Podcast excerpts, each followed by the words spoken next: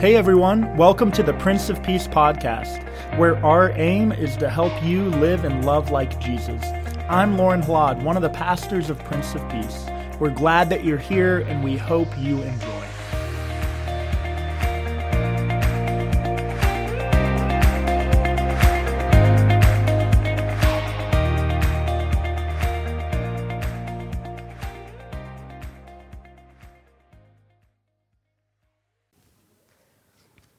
One of the books I read often as a child was A Light in the Attic by Shel Silverstein.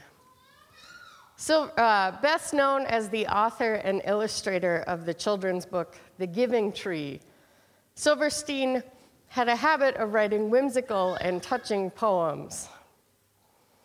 The one that always struck with me was called What Ifs, all one word. The what ifs are little creatures that crawl inside your ear at night and dance and sing things like, What if the fish don't bite? What if the wind tears up my kite? Or more serious things like, What if nobody likes me? What if a bolt of lightning strikes me? It's a very charming and entertaining way to address something that can be very serious.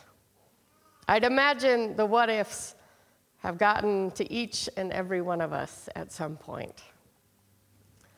The what ifs have a tendency to get to me before and after I make big life decisions, but I can always rely on them showing up after I get a new pet. During the first few weeks of ownership for my cats, and for a few months after I got my chinchilla, I was stricken with doubt if I had made the right choice to get a pet. What if I couldn't care for them correctly and I was completely unqualified for this? What if they didn't get along with the animals I already had? What if they didn't love me and we couldn't build a good relationship? I was convinced I didn't think any of my choices through, even though I assure you that I had and that I had made the incorrect choice and I should be sitting in my home without any pets. I spent many evenings, often with the animal I was worrying about next to me, wallowing in my doubt. And maybe you've felt doubt like this before. Maybe you've taken a new job, you've had a big move. Maybe this is what it's like when your kids are born. The vastness of these big life choices can cause doubt and uncertainty to creep into our lives, making us unsure of what or who we can trust. Thankfully, the doubt I had has not affected any of the relationships I have now with my critters. I got through my doubts, and I am incredibly thankful for the menagerie I have assembled.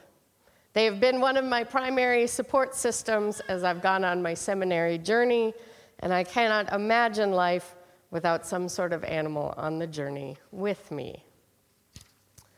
I have a suspicion that Thomas was feeling a lot of what ifs in the scripture for this morning. Thomas is often designated by his doubting, which I have to admit I think is a little unfair because you can't tell me the other disciples weren't doubting too. They are hiding because they're afraid of being killed like Jesus was. Before Jesus' appearance, Mary Magdalene is the only one who has seen him, and Peter and the other disciples just saw an empty tomb. Back in John 14, Thomas is the one who asked Jesus, Lord, we do not know where you are going. How can we know the way? Which makes me feel like Thomas is curious. And in John 11, before Jesus raised Lazarus, the disciples are nervous to go back to Judea because the last time they were there, they were threatened and almost stoned to death. Jesus heads back to Judea anyway to see his friends and Thomas is the one who says, Let's go that we may die with him. So Thomas is devoted. But I wonder why Thomas wasn't in the room with everyone else. I think Thomas came to believe so deeply and so passionately that he was out looking for Jesus, looking for proof. What if someone stole Jesus away? What if he's lost forever? And what if what Mary says is true? And so he's skeptical when the other disciples say Jesus appeared in their locked room. Thomas, who loves Jesus so deeply, doesn't believe it because he watched Jesus die.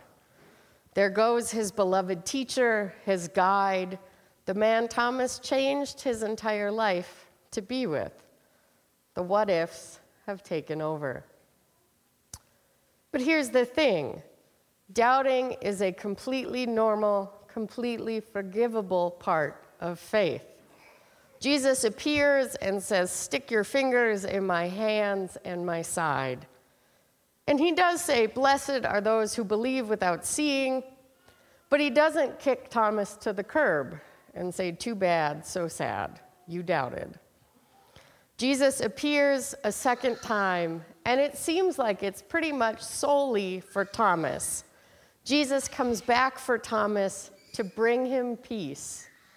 Jesus maintains and cares for the friendship he has with Thomas and the doubt does not stand in the way of that relationship. Doubt is forgivable and it is normal. Your doubt and fear do not make you any less a beloved child of God. Jesus actively works to ease that doubt and fear. Jesus meets you where you are and wants to bring you peace.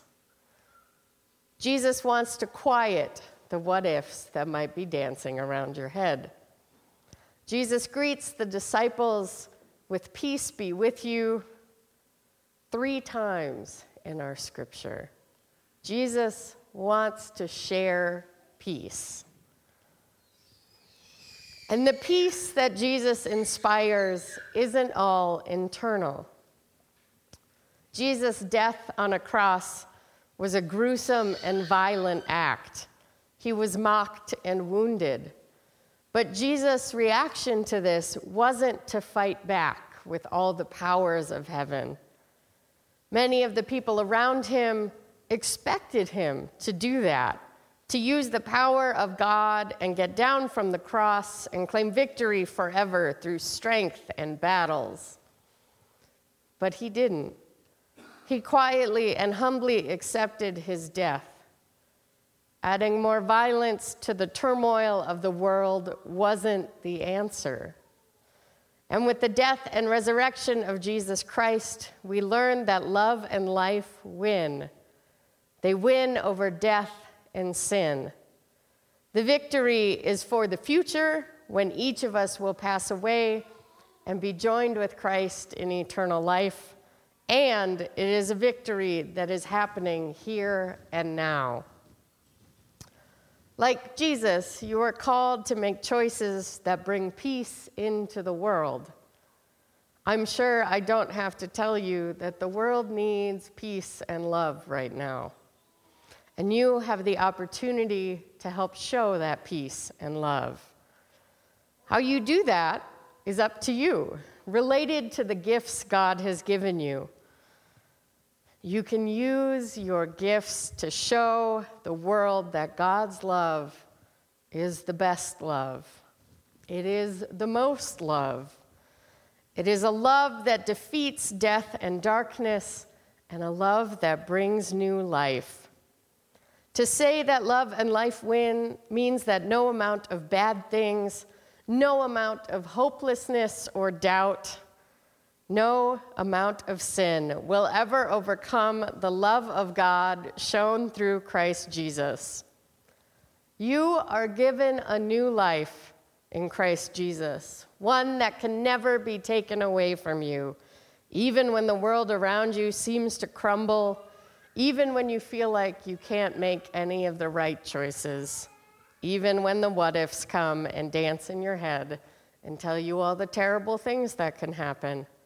Christ and the Holy Spirit and God are there to give you peace. This peace is for you.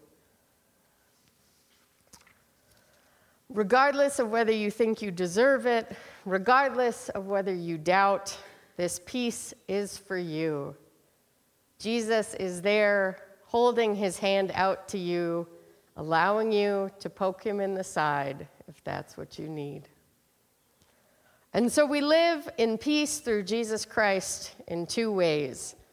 We have personal internal peace through our own individual relationships with Christ, and we, as disciples of Christ, look to Jesus for how to live our lives showing love, justice, and peace.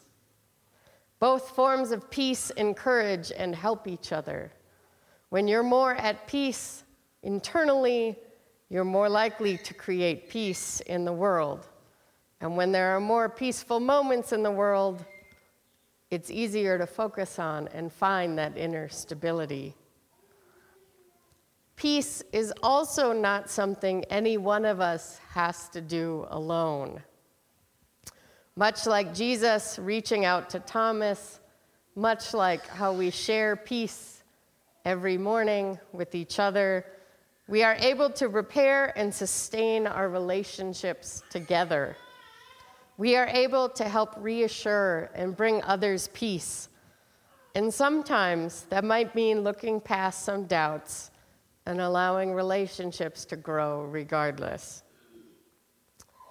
Jesus wants to share peace with you, a peace that exists internally and can be acted upon externally. And if and when the doubts and what ifs come to play, Jesus is there to give you peace and help ease those doubts. Amen. Thanks for tuning in to the Prince of Peace podcast. I hope that today's message has brought comfort and inspiration to your life. Have a great rest of the week.